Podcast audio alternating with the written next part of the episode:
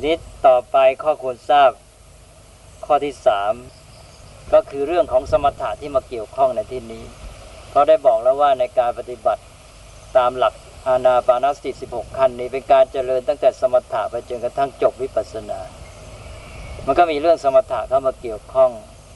ก็อยากจะยกเรื่องสมถะที่เกี่ยวข้องกันในการปฏิบัตินี้ขึ้นมาพูดซะอีกทีหนึ่งซึ่งบางส่วนก็เป็นเรื่องของการทบทวนความรู้เก่าบางอย่างก็เอาความรู้เก่าที่พูดไปแล้วนี่มาขยายความทำไมจึงมาขยายความอีกในตอนนี้ในบางเรื่องก็เพราะว่าตอนที่เราพูดเรื่องสมถะเนี่ยมันมีเรื่องราวมากมายหลายอย่างเหลือเกินจนกระทั่งว่าจะพลาดจะสับสนทีนี้ตอนจะปฏิบัติจริงเนี่ยเรามาใช้วิธีนี้ดังนั้นสมถะที่เราเรียนทั้งหมดนั้นมันอาจจะไม่ต้องใช้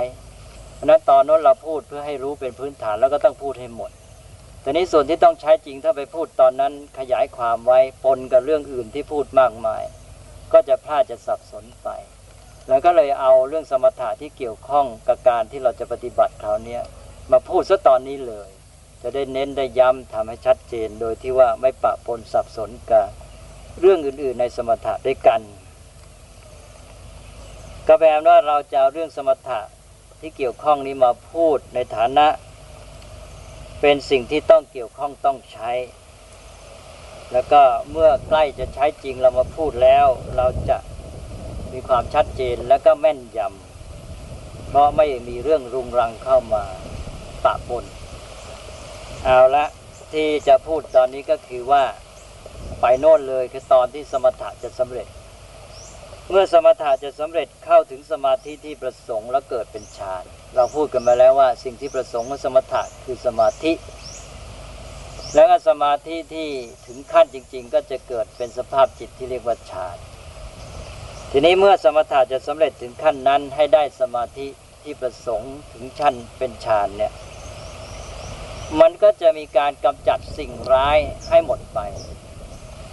ซึ่งสิ่งร้ายที่หมดไปนี่มีสำคัญอยู่ชุดหนึ่งแล้วพอสิ่งร้ายที่เป็นฝ่ายลบนี้หมดไปแล้วมันก็จะมีสิ่งดีเกิดตามมาหลังจากนั้นอีกชุดหนึ่งแล้วทั้งสองอย่างทั้งฝ่ายร้ายและฝ่ายดีนี้มีชุดละห้าเท่ากันก็ขอถ่ายว่าอะไรสิ่งร้ายที่ถูกกำจัดหมดไปมีห้าแล้วก็สิ่งดีที่เกิดตามมาอีกชุดหนึ่งมีห้าเหมือนกันอะไรนี่แหละนี่แหละเป็นเรื่องสำคัญของสมถะที่มันเกี่ยวข้องในที่นี้ความจริงได้พูดไปแล้วเอาย้ำทีนี้ก็มาเป็นการทบทวนถ้าอันไหนยังไม่ชัดก็มาขยายความอันที่หนึ่งก็คือสิ่งร้ายที่จะหมดไปบอกแล้วว่าพอจะได้อุปจารสมาธิขณะสมาธิขั้นเฉียดเฉียดจวนเจียนจะแน่วแน่มันก็จะทำให้นิวรณ์ห้าหมดไปนิวรณ์ห้าก็คือสิ่งร้ายชุดห้าที่หมดไปอันนี้นิวรณ์นี่พูดบ่อยแล้วเพราะฉะนั้นในที่นี้ก็จะไม่ขยายความว่าสิ่งดีสิจะต้องพูดมากสักหน่อยนี่สิ่งร้ายที่พูดไปแล้วก็เพียงทวนชื่อกันอีกครั้งหนึ่งสิ่งร้ายที่หมดไปนี่ก็ที่มันรบกวนจิตขัดขวางกดทับจิตทำให้จิตไม่เดินหน้ามันขอให้ความติดข้องวนเวียนอยู่ตรงนั้นหรือว่ามันหมดแรง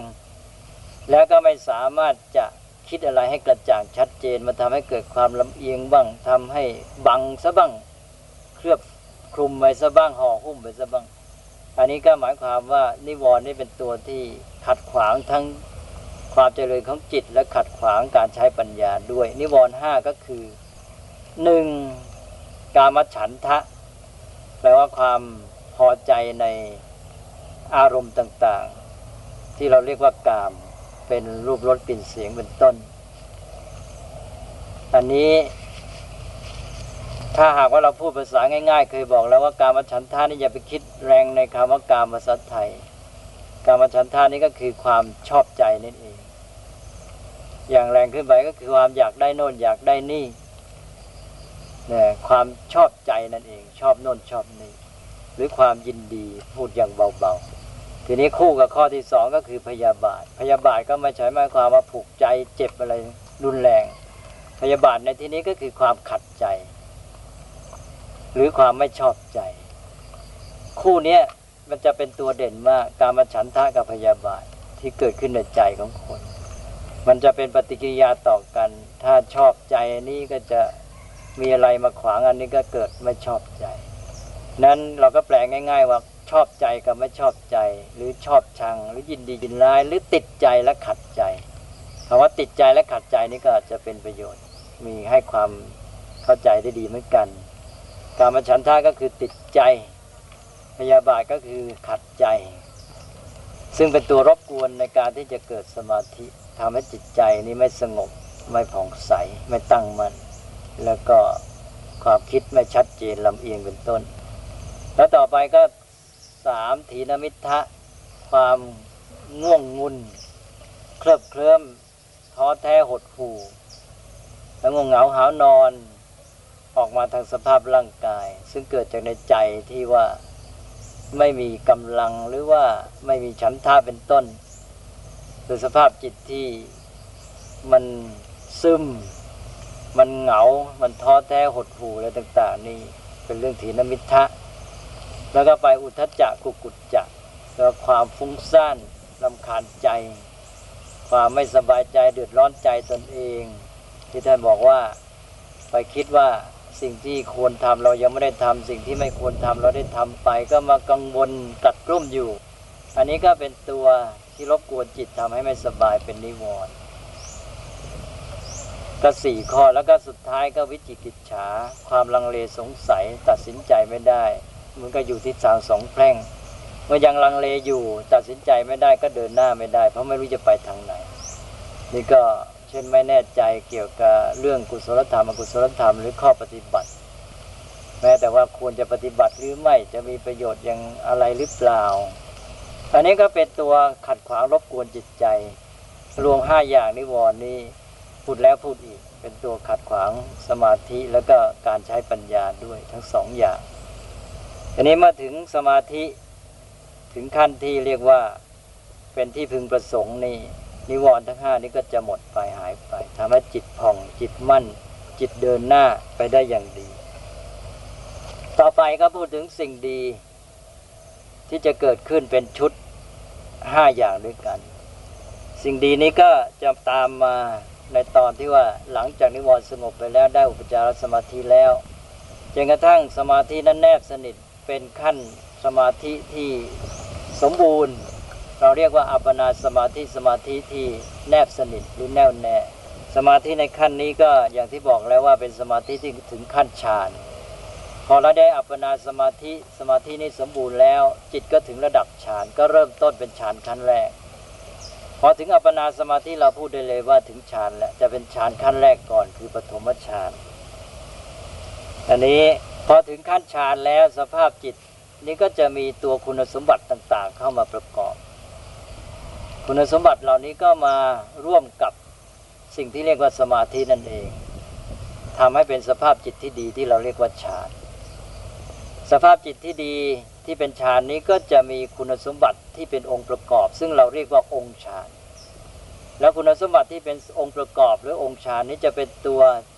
กำหนดให้เราแบ่งระดับของความประณีตของฌานว่าเป็นขั้นไหนว่าถ้าเป็นฌานอันดับที่หนึ่งก็จะมีองค์ฌานหรือคุณสมบัติที่ประกอบอยู่ด้วยเท่านี้มีตัวนี้ตัวนี้ถ้าว่าขึ้นขั้นที่สองมันจะประณีตไปอีกมันจะมีคุณสมบัติหรือองค์ฌานต่างๆแบบนี้และขั้นที่สามก็จะมีคุณสมบัติอาจจะเปลี่ยนไปอีกน้อยลงหรืออะไรทำนองนี้ก็ให้ดูกันทีนี้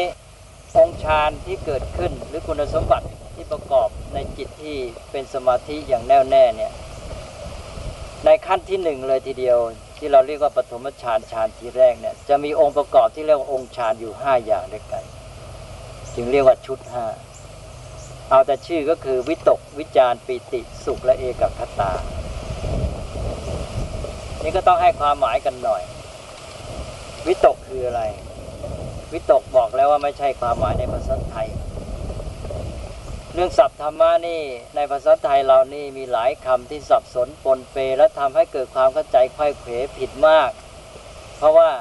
ใช้ต่อๆกันไปนานเข้านานเข้านี่วงกว้างออกไปมันก็คลาดเคลื่อนไป อย่างวิตกนี่มาใช้ในความหมายว่าเป็นความกังวลกลัดกลุ้มใจไปแต่วิตกนี่ในที่นี้เป็นองค์ฌานเนี่ยเป็นสิ่งที่ดีไม่ใช่อย่างนั้นไม่ใช่ความคิดฟุ้งซ่านแต่แปลว่าการยกจิตขึ้นสู่อารมณ์คือการยกจิตขึ้นสู่สิ่งที่กำหนดตอนนี้เป็นการวิเคราะห์จิตในส่วนที่ละเอียดกันนี่คือเวลาที่เรากำหนดอารมณ์กรรมฐานหรือจิตอยู่กับสิ่งที่กำหนดเป็นสมาธิเนี่ยแม้แต่ถึงสมาธิแล้วเนี่ยมันก็จะต้องมีอาการที่เป็นการยกจิตเข้าไว้กับอารมณ์นี้อยู่เรื่อยนี่ถ้าหากว่าตัววิตกการยกจิตเข้ากับอารมณ์นี้มันพลาดไปก็จิตก็จะตกหรือพลัดไปจากอารมณ์นั้นก็หลุดไปอันนี้ในตอนที่ถึงฌานนี้ก็คือตัววิตกนี้ทำงานได้ดีมันจะมีการยกจิตเข้าไว้กับอารมณ์ได้อย่างต่อเนื่องยกจิตไปไว้กับอารมณ์ได้เรื่อยๆเรื่อยๆไปต่อเนื่องวิตกนี้คือการยกจิตไว้ไว้กับอารมณ์เหมือนกับว่าจะรดหรือปักจิตลงไปกับอารมณ์นั้นยกให้จิตไปจับอยู่ที่จุดนั้นหรืออารมณ์นั้นนี่มันก็จะตามมาด้วยอันที่สองอย่างที่สองก็คือวิจารณ์วิจารณ์นี้ก็มีความหมายว่าการเอาจิตคลอหรือพันเคล้าอยู่กับอารมณ์นั้นอย่างอยู่กับลมหายใจนี้ก็ก็เอาจิตมาคลออยู่กับลมหายใจคือนอกจากยกไว้ยกเข้าไปไว้กับลมหายใจหรืออารมณ์นั้นแล้วมันก็ต้องคลออยู่ด้วยให้จิตเนี่ยคลออยู่กับอารมณ์ที่กำหนดเพราะฉะนั้นเราสองอันนี้จะเนื่องกันอันที่หนึ่งยกเข้าไปอันที่สองก็คลอไว้คลอไว้เคล้าไว้ก็ทำเป็นสภาพที่ทำให้จิตเนี่ยอยู่กับอารมณ์นั้นได้แต่ว่าสองอันนี้แสดงว่ายังต้องมีความพยายามอยู่ถ้ามองอย่างประณีตก็เหมือนกับว่าจะทำให้มีการที่จิตเหนื่อยได้เหมือนกันทีนี้ต่อไปอย่างที่สามอย่างที่สามก็ปิติความอิ่มใจ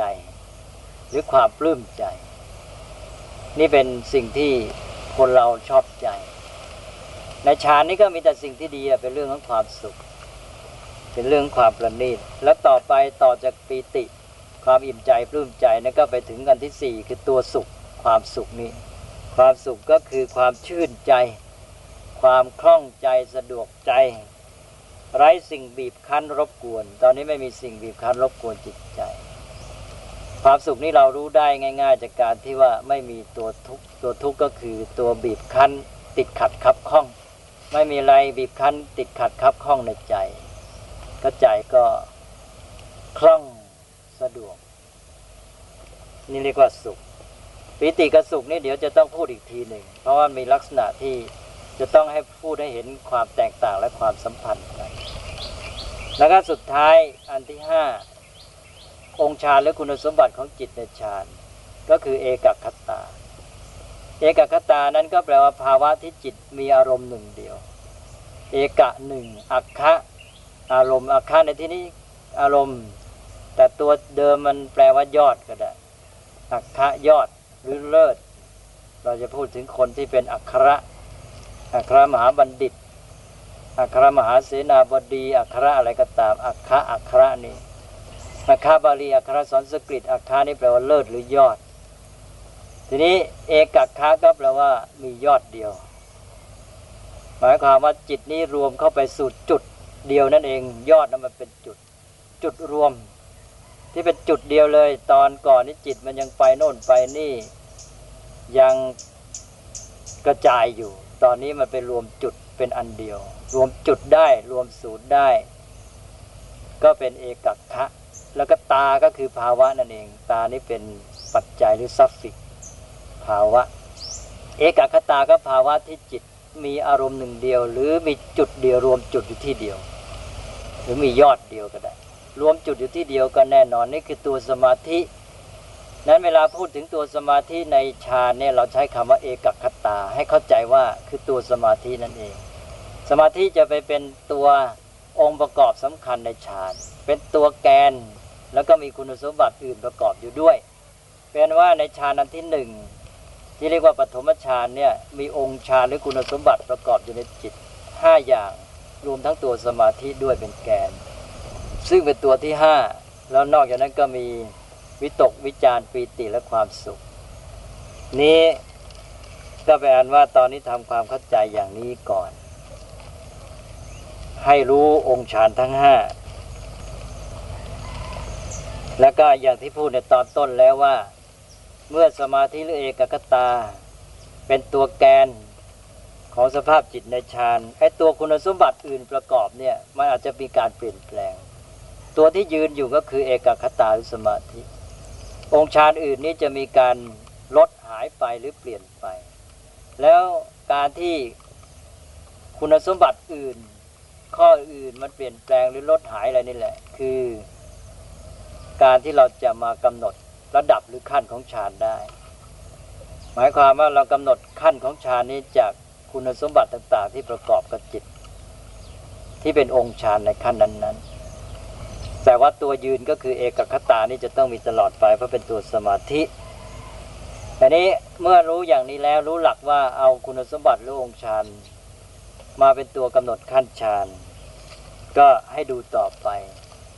ต่อคือว่าในฌานที่หนึ่งนี้ก็มีองค์ห้าอย่างที่ว่าแล้วทีนี้พอถึงฌานที่สองฌานที่สองนี้ตัววิตกวิจารณ์นี้จะหมดหน้าที่ไปเพราะว่าจิตแนบสนิทลึกซึ้งอยู่กับอารมณ์นั้นอยู่ตัวยิ่งขึ้นเมื่ออยู่ตัวยิ่งขึ้นแล้วการที่จะต้องคอยยกจิตขึ้นสู่อารมณ์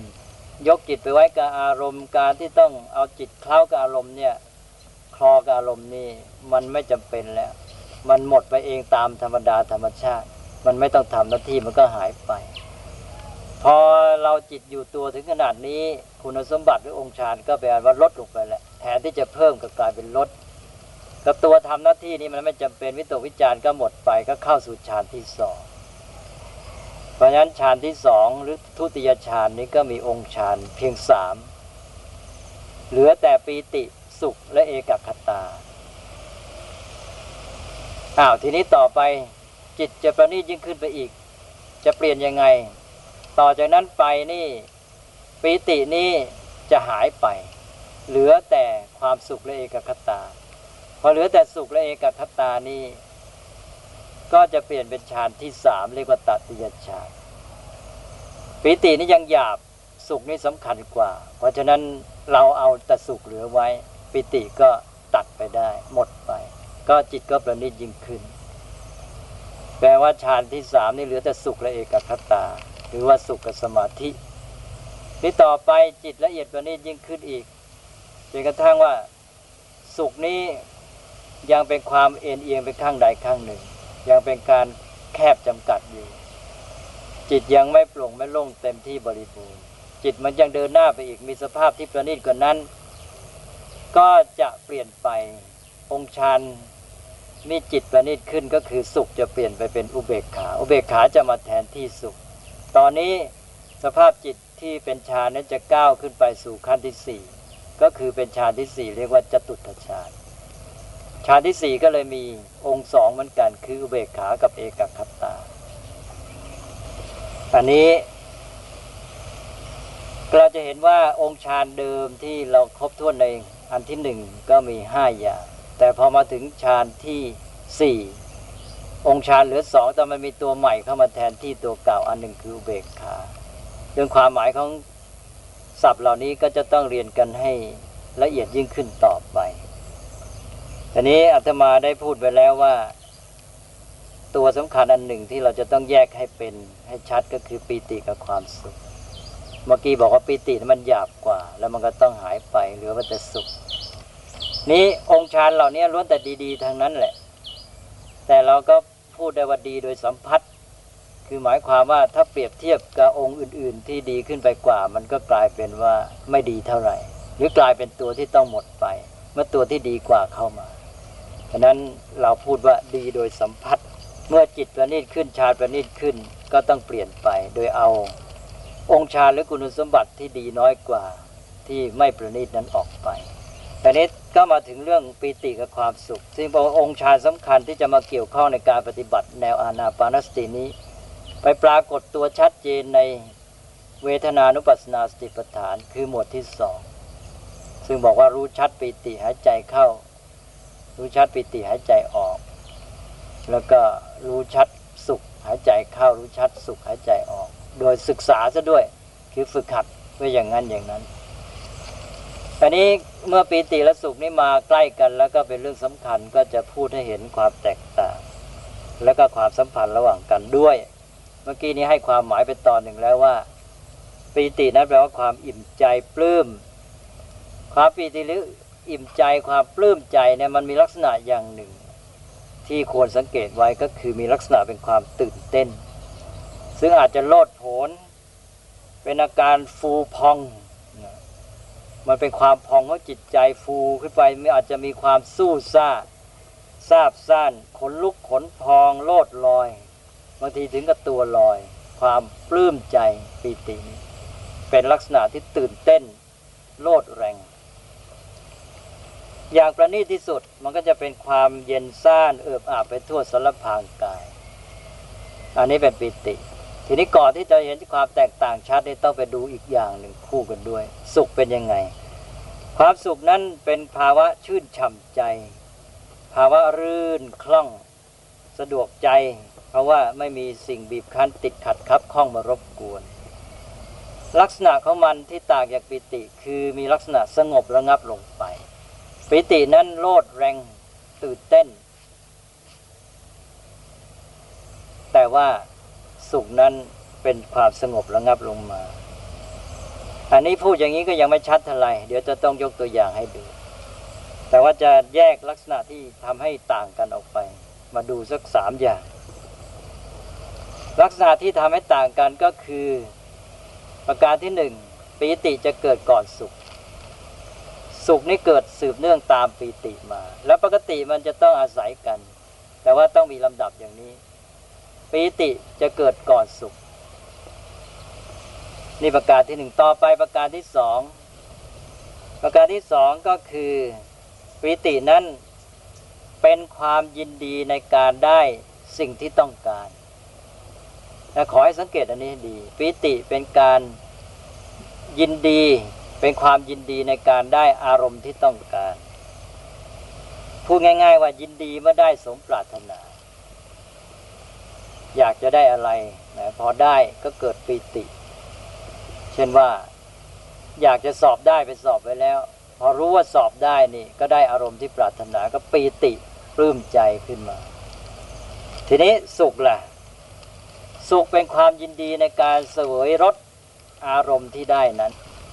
จะเห็นลำดับด้วยแล้วก็ความต่างด้วยเมื่อกี้นี้ยินดีในการได้ตอนนี้ยินดีในการที่เสวยรสของอารมณ์นั้นเลยเสวยรสของอารมณ์ที่ได้มาตามสมปรารถนาหรือพูดง่ายๆว่าเป็นความชื่นสบายเมื่ออภิรมย์สิ่งที่ได้มาอันนี้ก็แยกอีกอันต่อไปประการที่สามความแตกต่างนี่ก็พูดไปทีแล้วปิตินั้นมีลักษณะตื่นเต้นพลุ่งขึ้นมาเป็นอาการพลุ่งโลดแรงเป็นความกระตุ้นมีความสั่นสะเทือนสะท้านหวั่นไหวฟูขึ้นมาพองขึ้นมาแต่ว่าเป็นความพลุ่งหรือกำเริบในทางที่น่าชอบใจคือไม่ใช่พลุ่งพล่านแบบความโกรธอันนั้นร้อนแต่พลุ่งแบบปิตินี่เป็นความพลุ่งแรงที่มันเป็นความนำมาซึ่งความสุขต่อไปเพราะนั้นลักษณะปิติในมันก็เลยหยาบหน่อยเป็นเรื่องของมีความแรงเป็นเรื่องพลุ่งโลดมันแรงมันหยาบทีนี้สุขนั้นเป็นยังไงสุขนั้นเป็นความสงบระงับเป็นความชื่นฉ่ำสบายโปร่งเบาคล่องสะดวกมีลักษณะประณีตปิตินั้นหยาบแต่ว่าสุขนั้นประณีตกว่าเพราะว่าสุขนั้นเมื่อได้ปิติไปแล้วพอคนเราพอปิติเสร็จนี่ปลื้มใจพอได้อารมณ์ที่สมปรารถนาพอต่อจากนั้นมันจะสงบระงับลงมาพอสงบลงมาก็จะเกิดความสุขตามมาแล้วมันเป็นหลักธรรมดาเลยพอปิติเสร็จแล้วไอ้ปิตินั้นมันจะคงอยู่ตลอดไปไม่ได้พอปิติระงับลงก็เป็นสุขตอนนี้ก็ชื่นช่ำใจสบายอันนี้เพื่อจะให้ชัดขึ้นก็ต้องยกตัวอย่างแต่ก่อนยกตัวอย่างก็จะ ขอพูดถึงลำดับกระบวนการเกิดของปิติสุขก็บอกเมื่อกี้แล้วปิตินี้เกิดขึ้นก่อนมันแรงพอปิติเกิดขึ้นมาแล้วก็สงบระงับลงแล้วก็ตามมาด้วยความสุขแต่ว่าในระหว่างก่อนที่สุขจะมาถึงนั้นมันจะมีตัวขั้นระหว่างอยู่ตัวนึงตัวขั้นนี้ก็คือภาวะจิตที่เรียกว่าปัสสัทธิแปลว่าความผ่อนคลายผ่อนระงับลงมานี่แหละความผ่อนคลายระงับลงมาเนี่ยเรียกว่าเป็นตัวปัสสัทธิในที่นี้ไม่ได้ระบุไว้แต่ให้รู้กันว่าพอปีติเกิดแล้วจะมาสู่สุขเนี่ยมันจะมีปัสสัทธิมาขั้นแล้วถ้ามีปัสสัทธิมาแล้วสุขก็จะตามมาเพราะนั้นถ้ามีความผ่อนคลายระงับลงคือปัสสัทธิแล้วมันก็จะมีสุขตามมาแล้วตัวที่จะนำให้เกิดปัสสัทธิก่อนก็คือปีติซึ่งเป็นตัวที่มีความแรงเป็นการที่ได้ประสบอารมณ์ที่ปรารถนามันจะแรงแค่ไหนก็แล้วแต่จะเป็นความปลื้มนิดหน่อยหรือปลื้มแรงจนกระทั่งกระโดดโลดเต้นคุมตัวไม่ไหวตัวลอยกระโดดขึ้นไปยกมือยกไม้อะไรต่างๆมากมายก็ได้ก็เป็นกระบวนการทำธรรมชาติถ้าบอกปีติมาแล้วเปลี่ยนปัสสัทธิก็มาปัสสัทธิมาแล้ว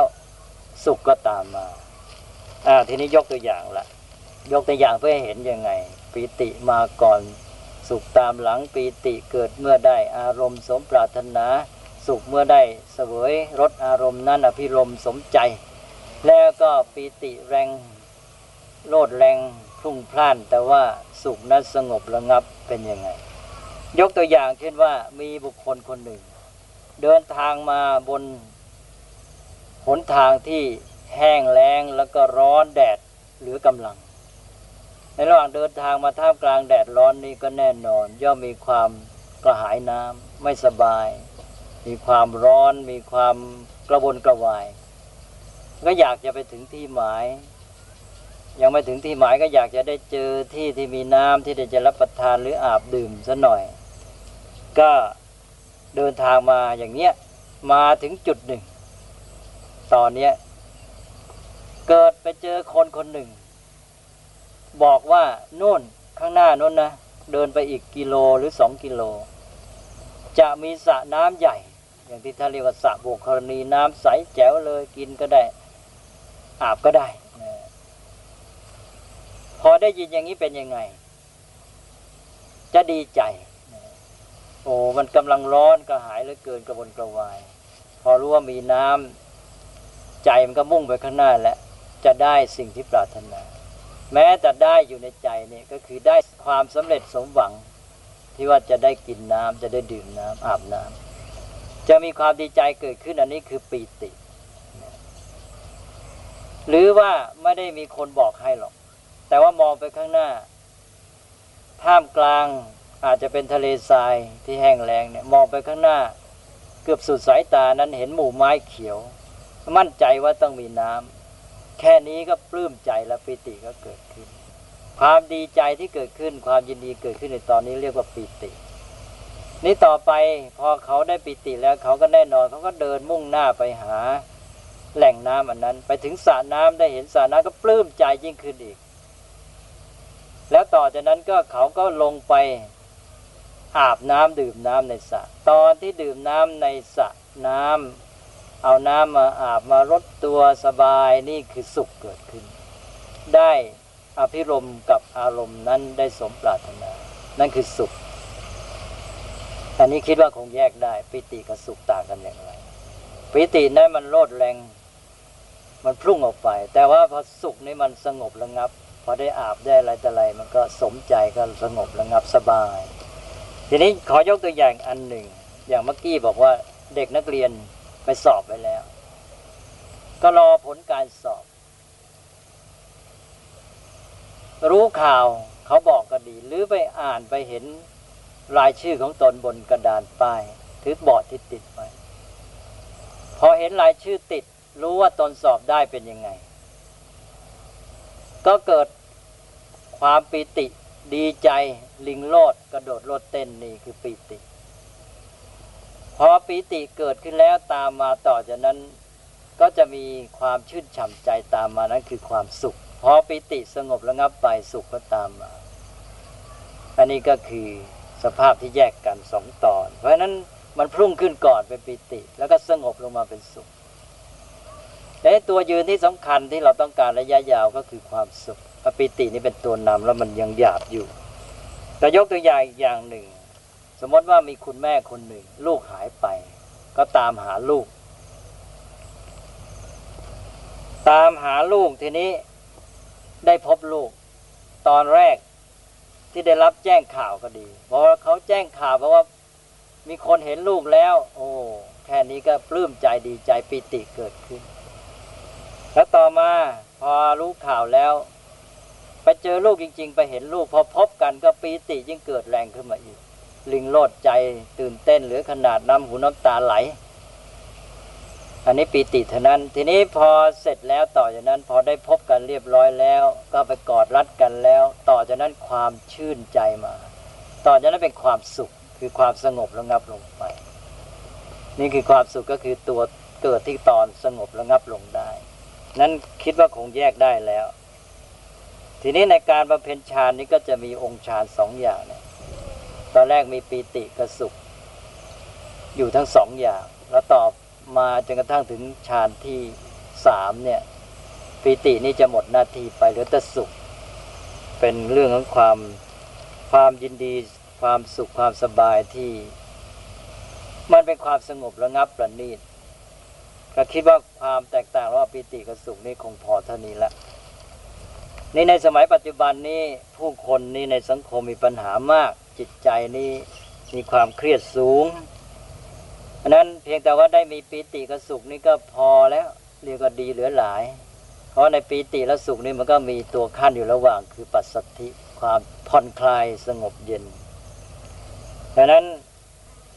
ถ้าเราจะเอาหลักธรรมในพุทธศาสนามาใช้ในกรณีนี้ก็คือควรพยายามสร้างปีติและความสุขนี้ให้เกิดขึ้นบ่อยๆซึ่งในพุทธศาสนานี้ท่านถือว่าเป็นสิ่งที่สร้างขึ้นได้ไม่ใช่ต้องรอได้พบอารมณ์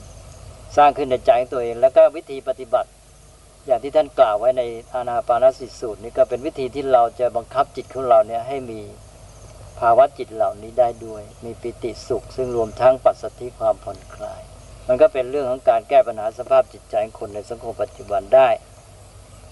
อันนี้มาพูดถึงเรื่องนี้แล้วก็เลยอยากจะพูดแทรกไปนิดหนึ่งเกี่ยวกับเรื่องสภาพจิตของชาวพุทธหรือสภาพจิตที่ชาวพุทธควรสร้างให้มีขึ้นเสมอๆในใจของตนเองซึ่งพระพุทธเจ้านี่ทรงเน้นทรงย้ำไว้ว่าถ้าใครปฏิบัติธรรมแล้วก็จะมีสภาพจิตที่พึงปรารถนาเหล่านี้เกิดขึ้นมาเราอาจจะเรียกว่าได้เป็นจิตใจของชาวพุทธจิตใจของชาวพุทธจะมีลักษณะต่อไปนี้ซึ่งก็จะมีห้าข้อเหมือนกันอีกชุดนี้มักจะพูดถึงห้าห้าห้าและก็เพราะเหตุที่พุทธศาสนาสอนให้คนเป็นอย่างเงี้ยเราจึงพูดได้ว่าพุทธศาสนาเป็นศาสนาแห่งความสุขคนที่มาเรียนรู้ปฏิบัติพุทธศาสนานี่ถ้าปฏิบัติถูกต้องจะต้องเป็นคนที่มีความสุขแต่หลายคนจะเข้าใจผิดในพุทธศาสนานี้ทำไมพูดแต่เรื่องทุกข์เดี๋ยวก็อนิจจังทุกขังอนัตตาถ้าเราจะพูดง่ายๆก็เราบอกว่าพุทธศาสนาเป็นศาสนาแห่งการรู้เท่าทันทุกข์แต่มีชีวิตที่เป็นสุขทุกข์นี่ไม่ท่านไม่ให้เอาแบกเลยถ้าใครไปแบกทุกข์คนนั้นก็แย่ปฏิบัติผิดอริยสัจข้อแรกนี้ท่านสอนไว้เลยว่าหน้าที่ต่อทุกข์คือรู้จักมันท่านไม่ได้บอกว่าหน้าที่ต่อทุกข์ให้เราไปเป็นทุกข์หรือแบกทุกข์ไม่มีที่ไหนการวัดความก้าวหน้าในการปฏิบัติก็คือความสามารถในการที่ลดละทุกข์ลงไปแล้วก็ในระหว่างนั้นแม้แต่ยังละทุกข์ไม่ได้จริงก็ยังมีสภาพจิตที่เป็นสุขแล้วก็สามารถที่จะสร้างมันขึ้นมาได้แล้วก็สนับสนุนให้สร้างมันอยู่เรื่อยๆทีนี้สภาพจิตที่ว่าดีงามที่เป็นสภาพจิตของชาวพุทธชาวพุทธควรสร้างให้มีขึ้นเสมอๆห้าอย่างนี้มีอะไรบ้างก็ขอพูดแทรกไว้ในที่นี้ห้าอย่างนี้ก็มีหนึ่งปราโมทย์ซึ่งต่อไปก็อาจจะมีพูดถึงในอานาปานสตินี้ด้วยปราโมทย์ก็คือความร่าเริงเบิกบานใจแล้วก็สองก็ปีติที่ว่าเมื่อกี้ปีติก็คือความอิ่มใจปลื้มใจแล้วก็สามปัสสัทธิความผ่อนคลายระงับลงความผ่อนคลายที่ไม่มีความเครียด แล้วก็ต่อจากนั้นก็มีสุขในที่นี้ท่านเอามาแสดงตัวให้ครบหมดเลยไม่เอามาแฝงไว้ปัสสัทธิก็ปรากฏตัวมันด้วยก็มีทั้งปราโมทย์ปิติปัสสัทธิต่อจากปัสสัทธิก็สุขแล้วต่อจากสุขก็สมาธิก็เกิดถ้าคนไม่มีความสุขจิตใจมีความทุกข์นี่มันจะเป็นตัวกวนไม่ให้มีสมาธิคนที่จะมีสมาธิได้ตัวองค์ประกอบปัจจัยสำคัญก็คือความสุขแล้วก็มันเนื่องมาจากปราโมทย์ปิติปัสสัทธินั้นพอมีสุขแล้วก็มีสมาธินี่ครบห้าแล้วนี่มีปราโมทย์ปิติปัสสัทธิสุขแล้วก็สมาธิอันที่ห้าพอสุขแล้วก็สมาธิก็จิตใจก็สงบตั้งมั่นแน่วแน่เป็นจิตที่บอกแล้วว่าผ่องใสแล้วก็นุ่มนวลควรแก่การงานเหมาะแก่งานเหมาะแก่การใช้งานเอาละนี่ก็คือสภาพจิตของชาวพุทธที่พระพุทธเจ้าตรัสไว้ที่โน่นบ้างที่นี่บ้างอันนี้สมาธินี่ก็เป็นการปฏิบัติที่ย้ำอยู่โดยเฉพาะสมถะแล้วเราก็ใช้ในวิปัสสนาด้วยนี่ที่จะมีสมาธินี้ก็ต้องอาศัยนี่แหละเป็นองค์ธรรมที่เรียกว่ากระบวนธรรมท่านบอกมันเป็นไปตามปัจจัยมันเป็นไปตามกระบวนการธรรมชาติ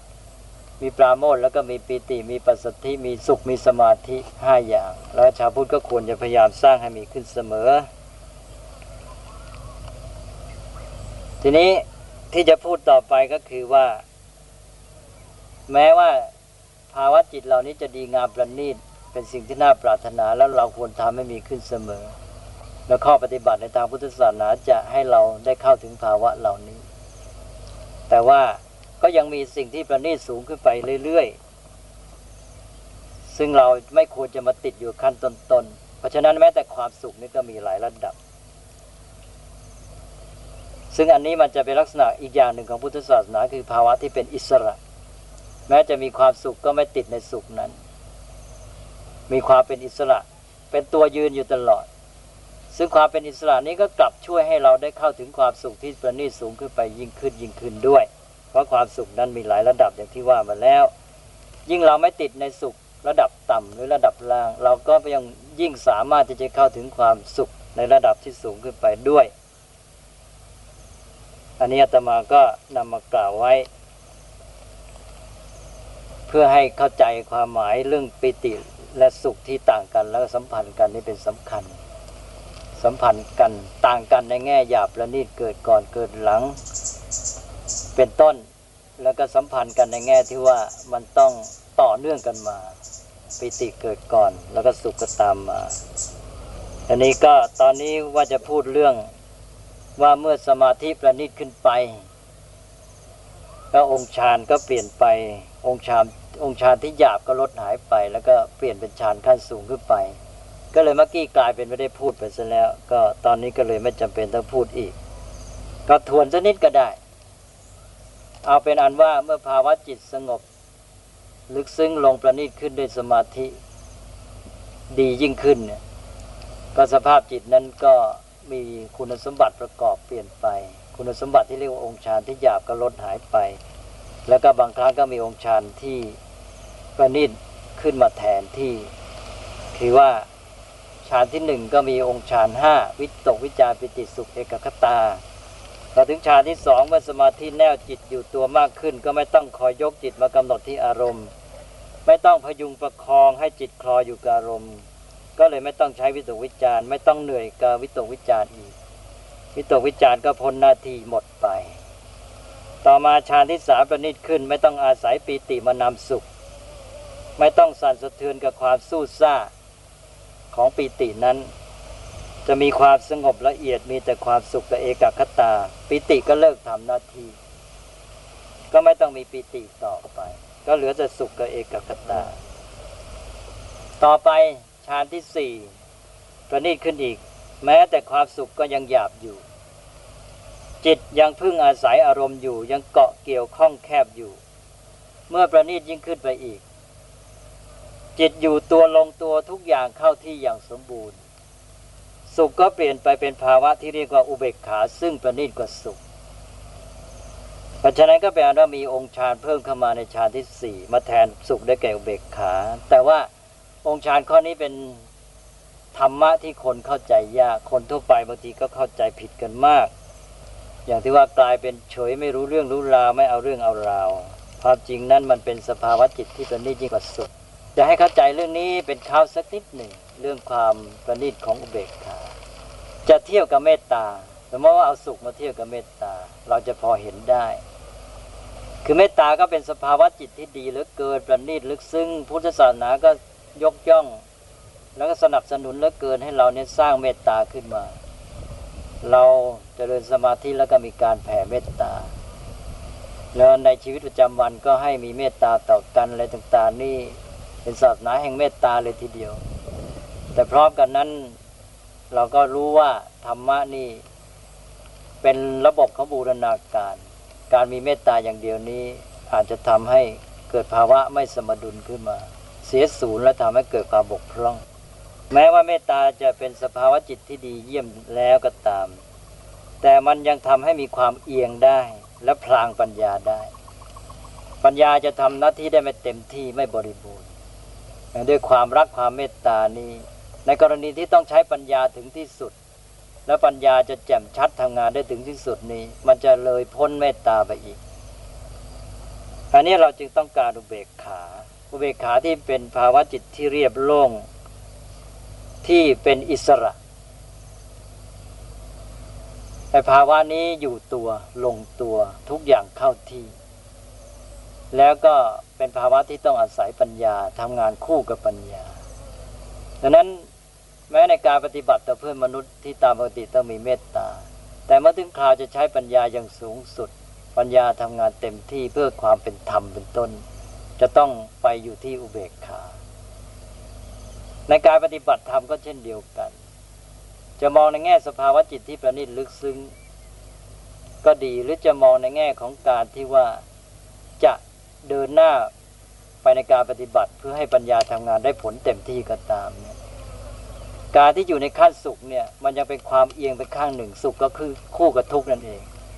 เป็นความเอ็นเอียงไปได้ข้างหนึ่งแล้วยังเป็นการเกาะเกี่ยวยังต้องมีอารมณ์ที่คล้ายๆว่าขึ้นต่อกันอยู่คล้ายๆว่าเหมือนกับข้องอยู่มันเป็นภาวะที่แม้จะประณีตก็ตามแต่ว่าความเป็นอิสระนี้ไม่บริบูรณ์นี้ว่าเมื่อองค์ธรรมต่างๆในปฏิบัติหน้าที่อยู่ตัวลงตัวเข้าที่ทุกอย่างแล้วเนี่ยมันจะเกิดภาวะที่เรียบโล่งเป็นอิสระเป็นอุเบกขาซึ่งเป็นภาวะที่จะทำให้ปัญญานี้ทำงานได้เต็มที่และทำงานอย่างแจ่มชัดที่สุดด้วยดังนั้นที่จะเข้าถึงการรู้แจ้งสภาวะสิ่งทั้งหลายตามเป็นจริงโพธิญาณการตรัสรู้นี่ก็จึงต้องอาศัยอุเบกขามาเป็นตัวแกนสำคัญของจิตการนี้ก็เป็นข้อควรทราบต่างๆอาตมาก็ได้เสียเวลาเรื่องนี้มานานแล้ว